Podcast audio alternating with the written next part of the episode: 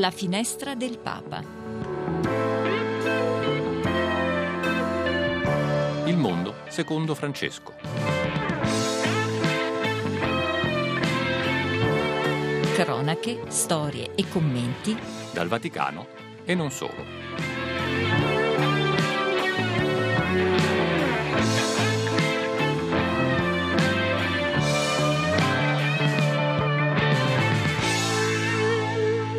11.05, buona mattinata da Federico Piana, benvenuti alla finestra del Papa, grazie a chi sta gestendo la parte tecnica. Questa mattina Gustavo Messina, Gianmarco Murroni e Damiano Caprio. I vostri WhatsApp, mi raccomando, anche ora al 335 12 43 722, ma lo sapete c'è anche la mail rv che sta per Radio Vaticana Italia, chiocciola spc.va. Grazie a Filomena che ha mandato un cuoricino, delle mani giunte in preghiera e un saluto, grazie anche a Paola che ha scritto un messaggio messaggio che poi leggeremo e anche grazie a Vito che ha scritto Buon mercoledì delle ceneri, grazie a te eh, Vito che scrivi al 335 12 43 722, ma lo sapete c'è sempre la possibilità di scrivere in maniera un po' più approfondita utilizzando la mail rvi che sta per Radio Vaticana Italia chiocciola spc.va. Adesso diamo un'occhiata a quelli che sono gli appuntamenti di oggi.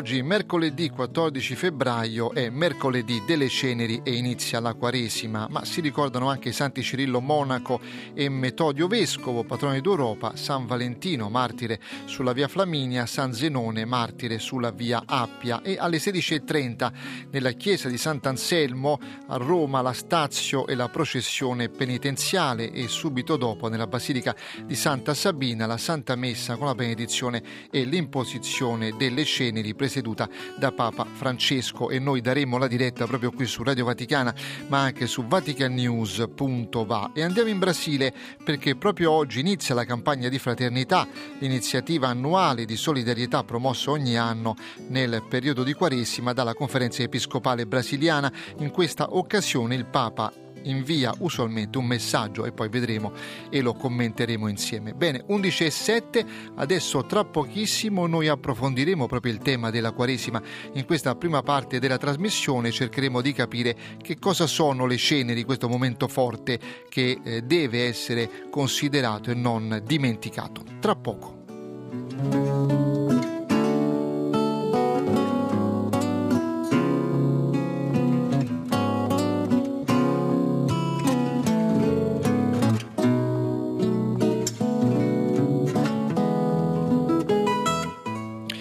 Adesso approfondiamo quella che è la Quaresima che inizia oggi con questo momento forte, il mercoledì delle ceneri e io saluto un ospite che ci aiuterà ad approfondire, Don Vito Mignozzi, vicepresidente dell'Associazione Teologica Italiana. Benvenuto Don Vito, grazie per essere con noi. Eh. Grazie, grazie a te per questo invito e a tutti i nostri ascoltatori. Don Vito, allora alle 16.30 nella chiesa di Sant'Anselmo, io ricordo questo appuntamento, la stazio e la processione penitenziale, poi nella basilica di Santa Sabina la Santa Messa con la benedizione e l'imposizione delle ceneri, appunto presieduta da Papa Francesco. Io ti chiedo però di raccontarci eh, che cosa sono le ceneri, no? questo momento forte che apre eh, la Quaresima, poi vedremo anche il messaggio del Papa per questo periodo di 43 giorni che non ci deve lasciare indifferenti. Ecco, ma che cosa sono le ceneri e perché è importante? Sì, entriamo oggi in questo tempo così bello che è il tempo della Quaresima con questo segno così austero, appunto il segno della cenere. Eh, in fondo la cenere richiama anzitutto quella che è la nostra condizione umana, la nostra precarietà, la nostra povertà, eh, ma anche la cenere che viene messa sul nostro capo oggi eh, in qualche modo ci introduce anche in uno spirito penitenziale che caratterizzerà questo tempo di Quaresima. E quindi eh, entriamo in questo tempo di grazia che è la Quaresima con questo segno austero che ci rimanda alla verità della nostra vita, una vita che ha bisogno sempre di essere nuovamente redenta, toccata dalla misericordia di Dio e allo stesso tempo è un segno che ci invita ad un impegno di penitenza in questo cammino. Eh, mi piace mi piace richiamare quasi simbolicamente eh, questo segno unendolo ad altri due che eh, in qualche modo ci aiutano a comprendere il senso intero di tutto questo tempo della Quaresima. Eh, il, la prima coppia è la cenere e il fuoco. Normalmente verrebbe da dire c'è prima il fuoco e poi quando si spegne certo, poi c'è la cenere, Invece, chiaramente. Invece il è il tempo della Quaresima sembra capovolgere questa logica perché noi entriamo eh, nel tempo della Quaresima con questo segno austero della cenere ma camminiamo verso una notte, la notte di Pasqua, in cui si accenderà un fuoco nuovo e sarà il fuoco del Signore risorto che illumina la nostra vita. No? Ma poi c'è anche un'altra bellissima eh, immagine, questa volta eh, utilizzata da Don Tonino Bello, il quale in una catechesi appunto nel giorno delle ceneri eh, ricorda come il cammino della Quaresima è un cammino che comincia con la cenere in testa e finisce con l'acqua sui piedi. Ovviamente il riferimento è al giovedì santo, alla lavanda dei piedi. No? In, quella, in, quel bel testo eh, Don Tonino scriveva appunto che la cenere del mercoledì santo ci bruci sul capo come fosse uscita dal cratere di un vulcano e per spegnere il suo ardore mettiamoci alla ricerca dell'acqua da versare sui piedi degli altri. Come dire cioè che questo tempo nel quale oggi entriamo, segnati col segno della cenere, ci invita a tornare alla verità di noi stessi, ma anche a diventare più capaci di lavare i piedi degli altri. C'è una frase che il sacerdote dice ponendo la cenere sulla nostra testa, una delle frasi che si può utilizzare ricorda che sei polvere, ricorda uomo che sei polvere e polvere ritornerai. Ecco, non è una frase per spaventarci, no, Don Vito, ma in realtà certo, ci certo. rimette un po' in circolo quell'umiltà che ci manca come uomini, no? Purtroppo. Esattamente, esattamente. Questa espressione in qualche modo, come dicevo, ci rimanda alla verità di ciò che noi siamo. No? È il tempo della Quaresima è davvero un tempo di verità, eh, ma è un tempo di verità che non si limita semplicemente a mettere in evidenza eh, magari quei tratti della nostra vita che non vanno bene, di cui noi per primi forse non siamo contenti, ma la verità che vogliamo eh, riconoscere in questo tempo di Quaresima eh, si evidenzia alla luce della misericordia di Dio no? e quindi non è una verità che ci condanna, ma è una verità che ci fa chiedere salvezza, ci fa implorare ancora una volta la misericordia che guarisce il nostro cuore. E questo è un po' il senso della Quaresima, come un cammino penitenziale, ma anche da sempre come un cammino di riscoperta del battesimo. Questo è l'altro significato importante. La Quaresima non è solo itinerario penitenziale, ma è anche itinerario battesimale, dunque itinerario che ci aiuta a riscoprire ogni anno quell'appartenenza filiale a Dio che la Pasqua di Gesù ha realizzato nella nostra vita.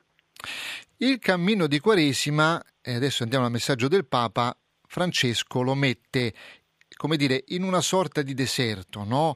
Attraverso il deserto Dio ci guida alla libertà. Questo è il titolo di questo messaggio. Devo dire che è fondamentale, no? Ma io ti chiedo che cos'è il deserto al quale fa riferimento la Chiesa, in questo caso il Papa? Beh, intanto il riferimento ovviamente è al valore che il deserto assume nella scrittura. Eh, il deserto è eh, non soltanto uno spazio geografico, evidentemente, ma è il luogo di un'esperienza, quella che Israele ha fatto nel cammino verso la terra della libertà, la terra della liberazione, la terra promessa, ma è anche il deserto, per dirla col profeta Osea, che il Papa cita, il luogo dell'amore, il luogo dell'incontro col primo amore. Dunque, eh, immaginare il tempo della Quaresima come un tempo di deserto significa proprio riscoprire intanto il valore di un cammino eh, che siamo chiamati a compiere verso una terra di libertà che è la Pasqua a donarci, ma vivere anche questo tempo come un tempo di riscoperta dell'amore, riscoperta dell'amore di Dio per noi anzitutto e del tentativo che noi proviamo a mettere in campo di risposta al suo amore con la povertà delle nostre capacità. Quindi il deserto significa proprio questo, no? un luogo di essenzialità un luogo in cui il superfluo viene messo un po' da parte per recuperare il cuore dell'esperienza di un incontro col Signore. C'è una dimensione all'interno di questo deserto che è un po' dimenticata in questa società eh, dei telefonini, di internet che ci portiamo appresso dappertutto, è la dimensione del silenzio, che è propedeutica anche alla preghiera. Ecco, il deserto richiama il silenzio, che non è assenza di parole, dicevamo tante volte, no Don Vito? Sì, certo, certo. Eh, il silenzio è eh, un, dire, un elemento da ricercare sempre, direi un po' nella nostra vita, ma in particolare a recuperarne il valore in questo tempo di, di Quaresima. No? Come dicevi, il silenzio non è soltanto mutismo, non è mutismo, non è tenere la bocca chiusa soltanto, no? ma il silenzio è ricercare quelle condizioni eh, che favoriscono l'incontro, l'incontro con l'altro, anzitutto con la maiuscola, col Signore, l'incontro con gli altri, l'incontro con noi stessi, in fondo il mercoledì delle ceneri, anche nel Vangelo che ascolteremo nella celebrazione eucaristica di questa sera, ci inviterà ancora una volta a recuperare ciò che è essenziale di questo tempo. La preghiera, il digiuno, l'elemosina, ma di lei sono azioni queste che hanno un valore se compiute, come dice Gesù, nel segreto, cioè in uno spazio di silenzio, in uno spazio in cui ciò che è superfluo, ciò che è ingombrante viene per una volta messo da parte per creare quel vuoto necessario all'incontro col Signore. Ecco allora come il silenzio eh, sia davvero un valore da ricercare in questo tempo e su cui esercitarci continuamente.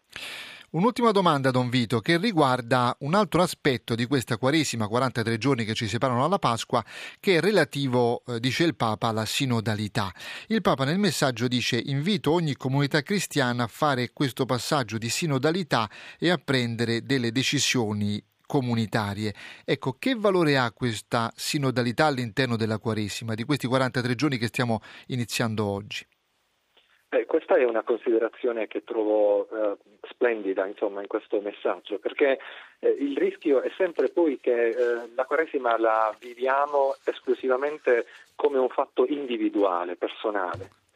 Invece il Papa ci richiama ad una dimensione ecclesiale anche che la Quaresima, sottolineando come in questo tempo in cui eh, stiamo cercando di considerare, di imparare a vivere un'esperienza ecclesiale sinodale, allora il Papa ci chiede di vivere il tempo della Quaresima come un tempo di scelte che non, si, che non si risolvano unicamente sulla sfera individuale, ma che tocchino proprio anche decisioni comunitarie, decisioni che portano la vita delle nostre comunità ad essere sempre di più nello spazio pubblico in cui noi viviamo come credenti. In Gesù, una presenza significativa di Vangelo, una presenza di attenzione a chi è nella povertà, una presenza di prossimità. E quindi c'è un valore mi pare importantissimo in questa sottolineatura del Papa sulle decisioni comunitarie da assumere in questo tempo, perché non sia una fuga la Quaresima nel privato, nell'individuale, ma mantenga forte anche una connotazione comunitaria.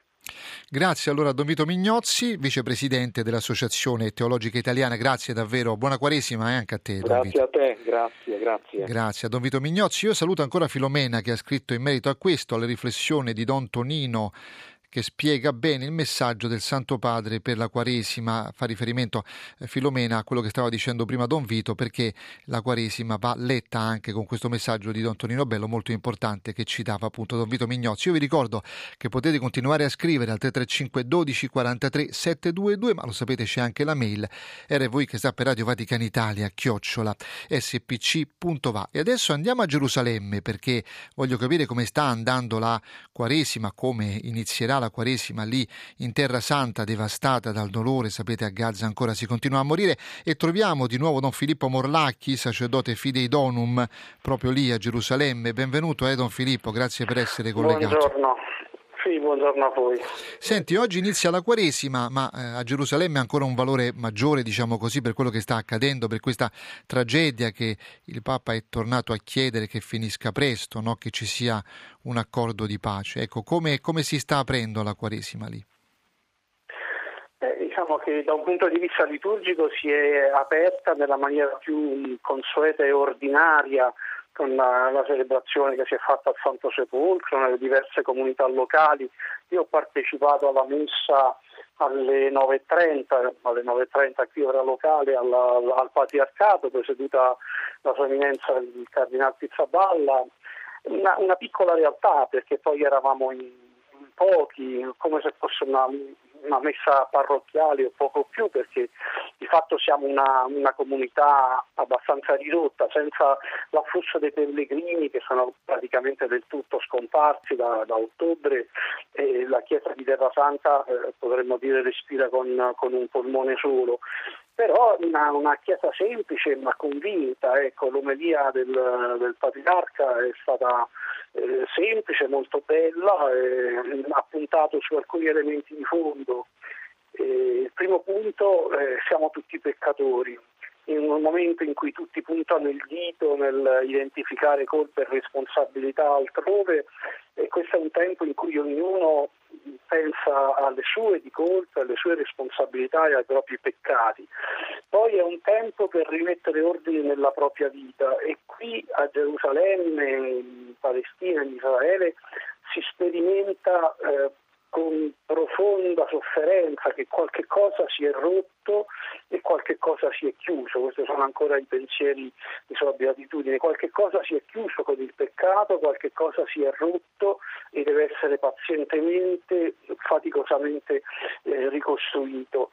E un, un, ultimo pensiero che nei pochi minuti che ho sentito poc'anzi anche di Don Vito Mignozzi ricordava l'importanza del segreto. Quello che lui suggeriva è che in questo tempo in cui tutte le cose si fanno a livello mediatico, si ostentano anche gesti di, di preghiera, di carità, qualunque cosa, probabilmente questo è il tempo in cui a noi cristiani è chiesto di lavorare sempre di più nel segreto, davanti a Dio, fare del bene nascostamente, cercare di lavorare lavorare con pazienza nel, nel, piccolo affinché questa situazione tragica possa avere almeno un minimo di sollievo. Lo faremo con la preghiera, offrendo delle, delle piccole penitenze o con gesti di questo tipo e cercando di costruire nel silenzio, nel segreto, il bene. Da questo punto di vista sociale, intendo io, Qual è la situazione, Don Vito? Perché mi pare che insomma, la speranza ci sia, ma la situazione sociale è diventata sempre più drammatica, no? non solo lì a Gaza, ma insomma. Purtroppo sì, la situazione è sempre mo- molto tesa, cioè si percepisce veramente una tensione eh, fittissima non, dappertutto. Potrei dire, io, cioè, si vedono molto spesso persone armate, diciamo, gli, ebrei riservisti vanno sempre in giro con il mitra, uh, mi fa effetto quando mi trovo in un contesto dove non ci sono delle armi piuttosto che non il contrario. E, e che devo dire è una tensione che si percepisce. Poi questo non vuol dire che la vita non vada avanti nella sua tragica, rutinaria serialità, nel senso che le persone sono abituate che ci siano attentati, scontri, violenze e poi la vita deve andare avanti ugualmente si cerca di fare tutto con un sorriso, però la pesantezza del clima eh, si sperimenta, ecco, tutto diventa più pesante anche se tutto poi alla fine si svolge nell'ordinarietà, alla fine ci si abitua a tutto tragicamente e questo noi non, non, non dobbiamo attenzione, io sto parlando della situazione in Gerusalemme che vive una condizione privilegiata, mm, sicuramente la situazione di Gaza è, è tutt'altra cosa o anche per certi versi la situazione di certe località nel nord dove anche ieri, anche stamattina sono arrivati benissimi, per cui c'è una situazione di tensione, di conflitto, di, ehm, di non benessere, cioè proprio la pace non c'è, in questo momento si sente che la pace non c'è. E la Chiesa cosa sta facendo? Qual è il ruolo che sta giocando in questo momento lì? Allora, io credo che la Chiesa stia lavorando appunto molto nel nascondimento e non sto parlando soltanto per esempio delle preghiere, ma sicuramente anche questo, cioè sicuramente qui la gente prega tanto per la pace perché è un'esigenza che sperimenta nel cuore un lavoro serio la Chiesa lo fa cercando di eh, continuare ad educare alla pace, lo fa nelle scuole, lo fa nella, nelle omelie, lo fa in tutto ciò che è espressione evangelica che aiuta a superare questa polarizzazione violenta, questo scontro fra le parti ormai feroce irrazionale, non, non, non c'è più nessuna, nessuna, logica dietro, soltanto eh, sentimenti esasperati di, di, violenza e di ribellione. In tutto questo la Chiesa cerca di mettere sempre una parola di pace, un invito alla speranza, alla moderazione e alla ragionevolezza. Questo è quello che possiamo fare. Certo si tratta di una voce eh, piccola, vorrei dire con un'espressione biblica, una voce che grida nel deserto, nel senso che non, non siamo in tanti e la nostra voce non ha l'autorevolezza, l'importanza, anche semplicemente la risonanza mediatica che, che vorremmo. Questo però non ci distoglie dal fare nel nostro piccolo quello che è possibile e speriamo che pian piano con questi passi si, si ottengano qualche risultato. D'altronde ci sarà un tempo molto lungo in cui avremo moltissimo da fare perché comunque questa guerra finirà come tutte le guerre, perché le guerre comunque finiscono intorno a un trattato, di pace, si finisce sul tavolino. Il problema è che poi bisognerà laboriosamente ricostruire il tessuto sociale che è così profondamente lacerato e questo è veramente un lavoro direi di pazienza certosina e anche vorrei dire un lavoro quaresimale, nel senso che ecco, con molta umiltà piano piano si dice abbiamo peccato, abbiamo peccato, abbiamo sbagliato, cerchiamo di fare meglio, andiamo avanti. Ecco, questo tipo di, di esortazione credo che sarà il compito nel medio termine decisivo il piccolo contributo ma importante che la Chiesa potrà dare a questa terra. La Quaresima allora come punto di riscatto, potremmo dire così, la preghiera come arma per poter far cambiare questa situazione?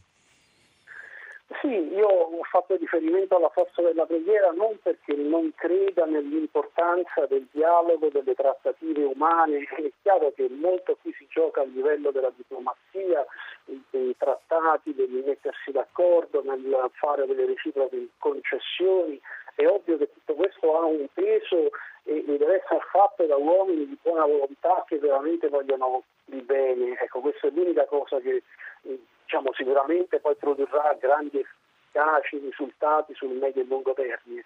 Ma alle spalle di tutto questo c'è la potenza della preghiera, io ci credo profondamente. Sempre posso citare il patriarca che ho detto prima, ha chiesto intense preghiere in monasteri di clausura, è una forma diciamo, di fede, di fede profonda. A che cosa può servire la preghiera di una monaca di clausura che invoca la pace? Ecco, io credo che agli occhi di Dio valga e nel bilancio complessivo della storia del mondo, così come hanno un peso tragico tutti i gesti di violenza, di odio, le barbarie di cui stiamo assistendo e abbiamo assistito in passato, allo stesso modo nella grande bilancia di Dio anche una piccola preghiera offerta con amore da una povera monaca di clausura, forse neanche eh, tanto preparata, che so io, ecco, una umile persona o una personcina anche a casa può fare le sue preghiere e quelle preghiere hanno risultato. Se non credessimo questo, eh, diciamo, perderemmo il significato di fondo della fede, che significa che noi abbiamo un rapporto vivo con il Dio vivente e che quindi lui ascolta le nostre preghiere. Il grido del popolo penetra le rubi e raggiunge il trono di Dio. Così dicono i salvi e questa è la nostra fede. Da Gerusalemme, grazie a Don Filippo Morlacchi, sacerdote fidei donum. Don Filippo, buon inizio di Quaresima a questo punto anche a te grazie, e a tutti voi. Grazie tante anche a voi. Grazie, grazie a Don Filippo Morlacchi. 11.28, tempo di una piccola pausa. Intanto ringrazio chi sta scrivendo al 335 12 43 722 come ha fatto Rita in questo momento. Grazie a Rita, ma potete anche utilizzare eh, la mail rv che sta per Radio Vaticana Italia, chiocciola spc.va. Piccola pausa, poi vi porto a Venezia.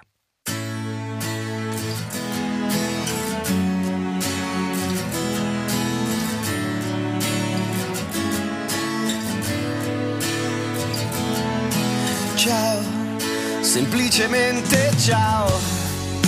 Difficile trovare parole serie, tenterò di disegnare come un pittore, farò in modo di arrivare dritto al cuore con la forza del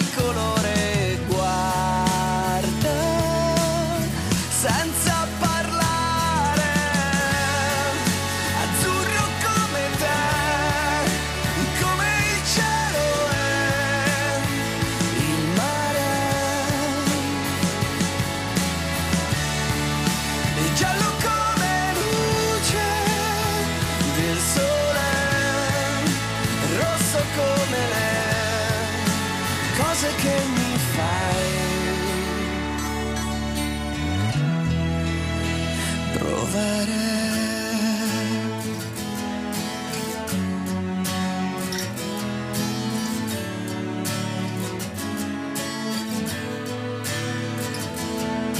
Ciao, semplicemente ciao, disegno l'erba verde come la speranza, e come frutta ancora acerba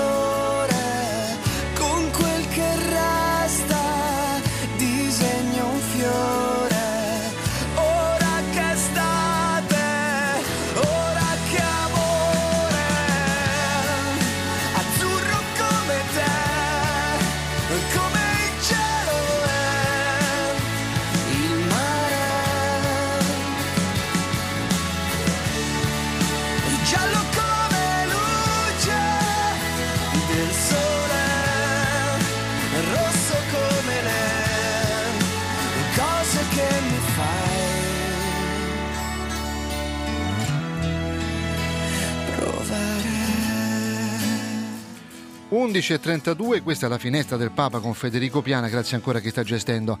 La parte tecnica, Gustavo Messina, Gianmarco Murroni e Damiano Caprio, i vostri Whatsapp, i vostri sms, lo sapete, al 335 12 43 722, ma c'è anche la mail RVI che sta per Radio Vaticana Italia, chiocciola spc.va e il Papa sarà a Venezia il 28 aprile, 13 anni dopo Benedetto XVI, una grande e importante notizia che voglio commentare insieme a voi con Monsignor Francesco Moraglia, patriarca di Venezia e presidente della conferenza episcopale triveneta. Benvenuto, eh? grazie per essere con noi, patriarca. Grazie e buongiorno a tutti. Allora il 28 aprile Papa Francesco sarà a Venezia per il padiglione della sessantesima edizione della Mostra Internazionale d'Arte, ma anche per incontrare e darvi la carica per quanto riguarda il proseguimento anche del cammino di fede, no, Monsignor Moraglia? Ah, certamente è un momento in cui si coniugheranno due realtà fondamentali, quella della cultura, il, il padiglione della, che curerà la Santa Sede, eh, il dicastero preposto ecco, per eh, la cultura e l'educazione e, e poi ci sarà il tema di cultura e direi anche di carità come il Papa ci porta sempre a eh, pensare la realtà eh, umana complessiva. E poi ci saranno momenti che eh, devono essere in qualche modo pensati, costruiti. Ecco, certamente l'Eucaristia, la celebrazione dell'Eucaristia in piazza San Marco.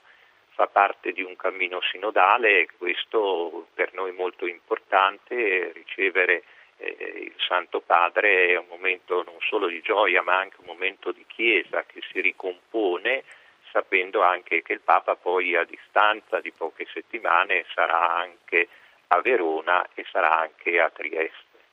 Tutto questo è diciamo così, una possibilità per poter, lo dicevamo prima, continuare a camminare nella fede. Cosa eh, vi aspettate da questa visita dal punto di vista spirituale, Monsignor Moraglia? Ma certamente noi speriamo ecco, di poter eh, usufruire della parola del Santo Padre, eh, di qualche suo gesto e soprattutto noi pensiamo che sia occasione per eh, realizzare anche dal punto di vista direi fisico la realtà della Chiesa che viviamo ovviamente eh, sempre, in ogni momento, ecco, ma in questa realtà in cui il Papa sarà in mezzo a noi eh, viviamo proprio quel convenire ecco, della Chiesa eh, non solo locale ma anche con la presenza di colui che ha uno sguardo universale, proprio avendo uno sguardo universale prima di tutto su Gesù Cristo e poi anche uno sguardo universale eh, su tutti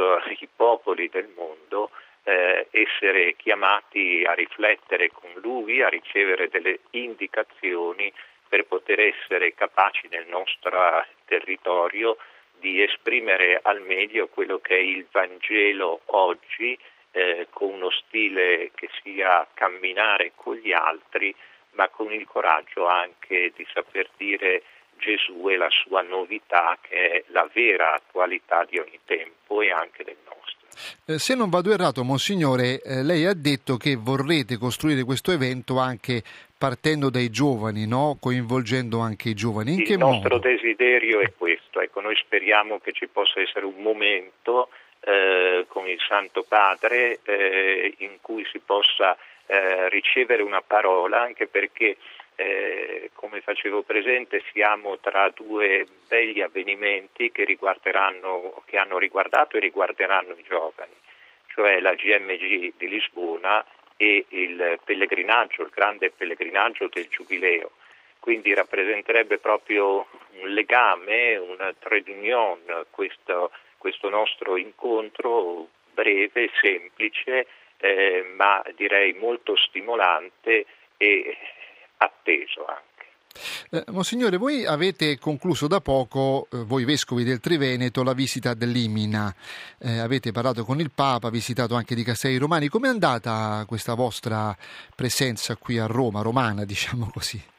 Beh, è stata una settimana molto intensa eh, in cui abbiamo potuto vivere insieme come vescovi e questo credo che sia molto importante. Poi soprattutto abbiamo potuto avere un confronto eh, con la Chiesa universale attraverso l'incontro, eh, il confronto, il dialogo con i vari dicasteri. Certamente il momento culminante è stato quello di giovedì in cui il Papa ci ha dedicato molto tempo perché eh, siamo stati due ore ecco, a colloquiare col Papa e quando ormai era già passato un'ora e mezza il Papa ha guardato l'orologio però ha continuato, ha voluto continuare ancora stimolandoci in qualche altra domanda e intervento, per cui abbiamo avuto soprattutto l'impressione che il Papa ci conosce, eh, ci ama, eh, desidera anche eh, questi incontri perché pensare che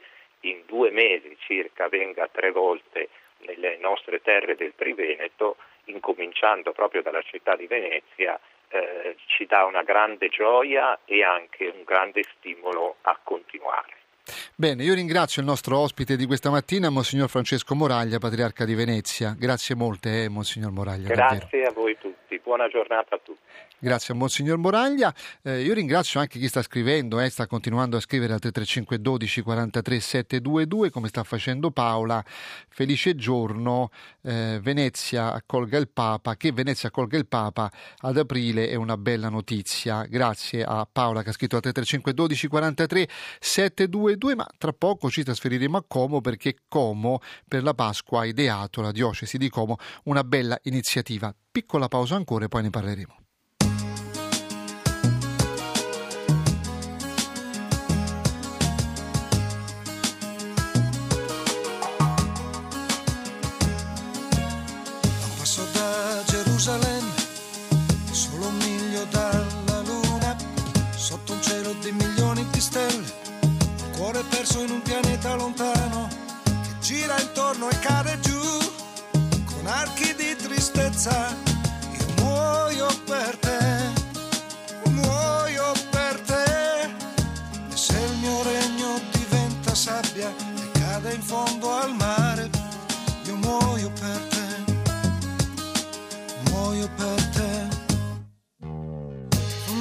Secluded valleys, I heard the ancient songs of sadness. With every step I thought of you, every footstep only you, every star a grain of sand.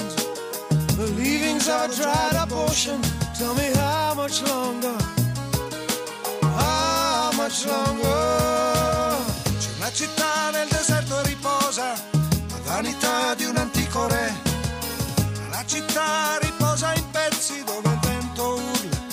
All'avvoltoio. These are the works of man. This is the sum of our ambition. Yeah, yeah. We'll make a prison of my life. If you became another's wife. Che i miei nemici siano liberi. Io cado e sono qui. Che muoio per te. Mm, muoio per te. I've never in my life felt more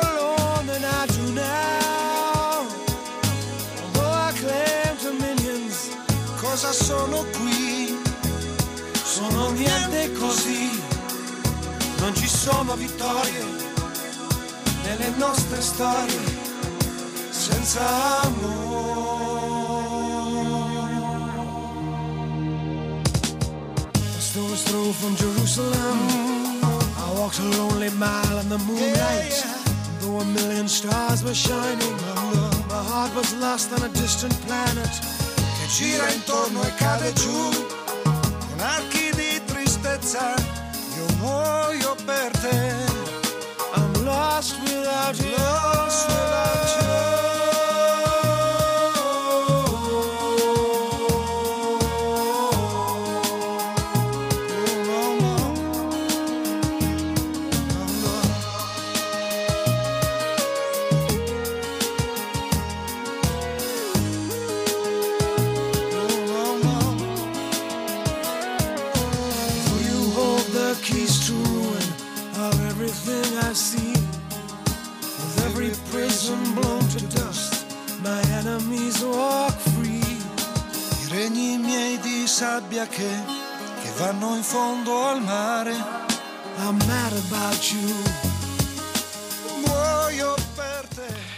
E adesso io saluto un altro ospite di questa trasmissione, il cardinale Oscar Cantoni, vescovo di Como. Benvenuto e eh, Sì, buongiorno grazie. a voi, a voi tutti e anche agli ascoltatori. Grazie per essere in diretta con noi perché la sua diocesi per Pasqua ha pensato di istituire la settimana eucaristica pasquale della Divina Misericordia. Io le chiedo, eh, Eminenza, che cos'è questa idea, questa settimana eucaristica pasquale e perché ha deciso per la sua diocesi di istituirla? Esattamente. Sì, all'inizio di questa Quaresima ho inviato un messaggio a tutta la diocesi per vivere insieme la settimana eucaristica pasquale della Divina Misericordia. Per la verità questa esperienza è già stata proposta, anzi è maturata nel santuario diocesano di Maccio dedicato alla Santissima Trinità Misericordia. In che cosa si qualifica questa proposta? Cioè dopo aver contemplato nel Triduo Santo il grande mistero della redenzione, che è compiuto coralmente dalle tre divine persone, eh, la Chiesa risponde con la gratitudine. Questo era già il senso della festa della Divina Misericordia istituita dal Santo Padre Giovanni Paolo II alla luce della spiritualità della Suor Faustina Kowalska.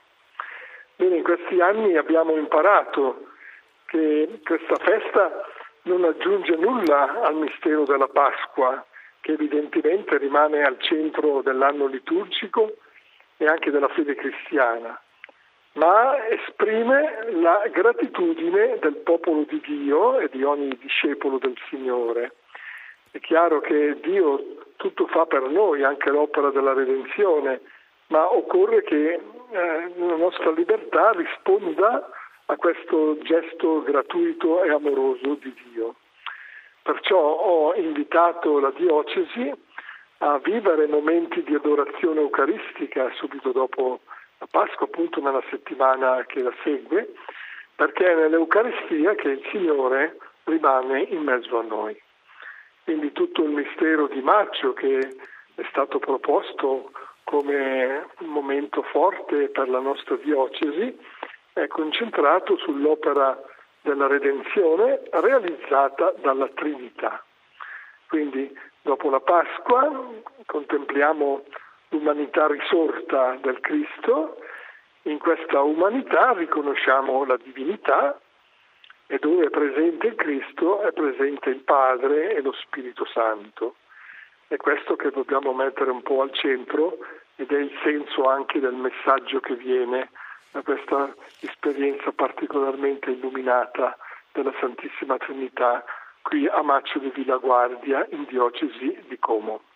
Nel suo messaggio per la Quaresima rivolto alla diocesi, lei Eminenza ha detto che abbiamo urgente bisogno di tornare a Dio. Eh, io le chiedo perché, certo. anche guardando quello che sta accadendo un po' in tutto il mondo, la Terra Santa in primis, poi l'Ucraina, eccetera. Perché senza Dio ci allontaniamo dall'umano.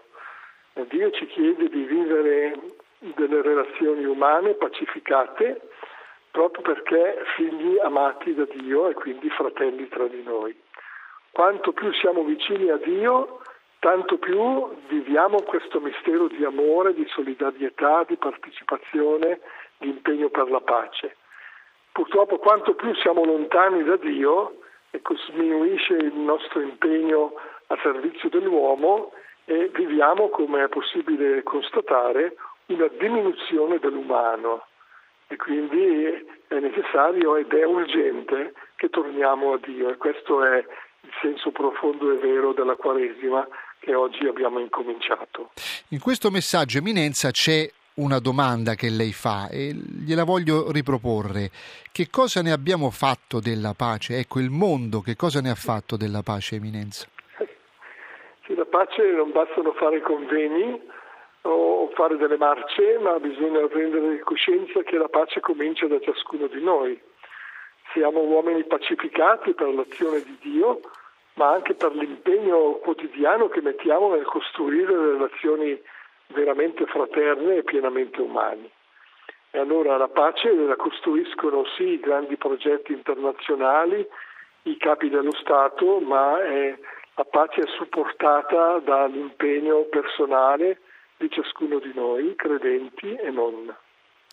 Bene, io eh, la saluto, prima però le faccio fare un messaggio per la Quaresima che è iniziata ufficialmente oggi sì. per tutti quelli che ci stanno ascoltando, Eminenza. Che messaggio vuole lasciare agli ascoltatori? Sì. vorrei ricordare che la Quaresima è il dono che Dio ci offre proprio perché noi impariamo a vivere nella libertà dei figli di Dio e ci strappa dalle nostre schiavitù ma Dio ci vuole figli liberi, non schiavi, soggetti alle tante forme di dipendenza che ci impediscono la vera gioia.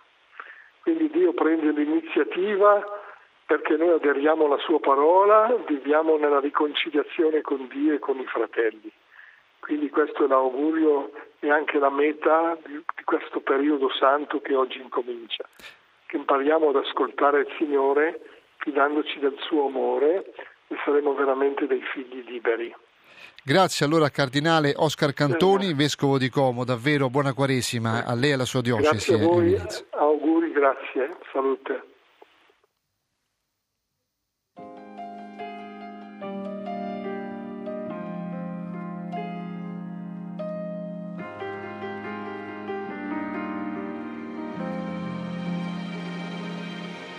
Io che sto seduto dentro un cinema sognare un po' d'America e un po' di casa tua. E mi chiedo sempre quanto durerà questo amore infinito che infinito non è. Io che mi sentivo perso una vela in mare aperto e all'inizio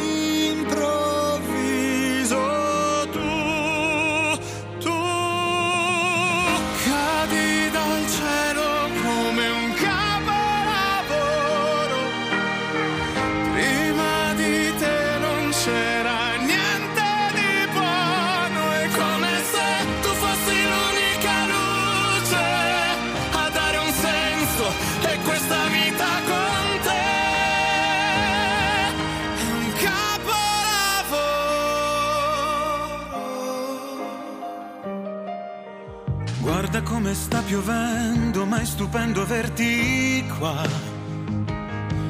Maledetto tempo che ti dà e poi ti porta via. Io che mi sentivo perso come un fiore nel deserto e all'improvviso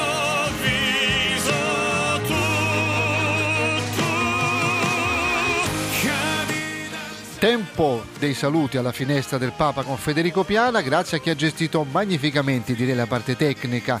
Gustavo Messina, Gianmarco Murroni, De Mano Caprio. L'appuntamento con noi è domani, stesso canale, stessa ora, tra poco l'Angelus e il Santo Rosario. Non andate via, ma intanto vi ricordo che potete ancora mandare i vostri WhatsApp 335 12 43 722, l'email facile. RVI che sta per Radio Vaticana Italia, chiocciola spc.va Federico Piana ancora un saluto a domani.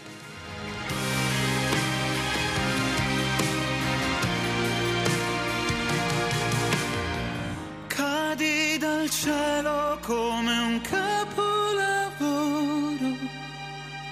Prima di te non c'era niente.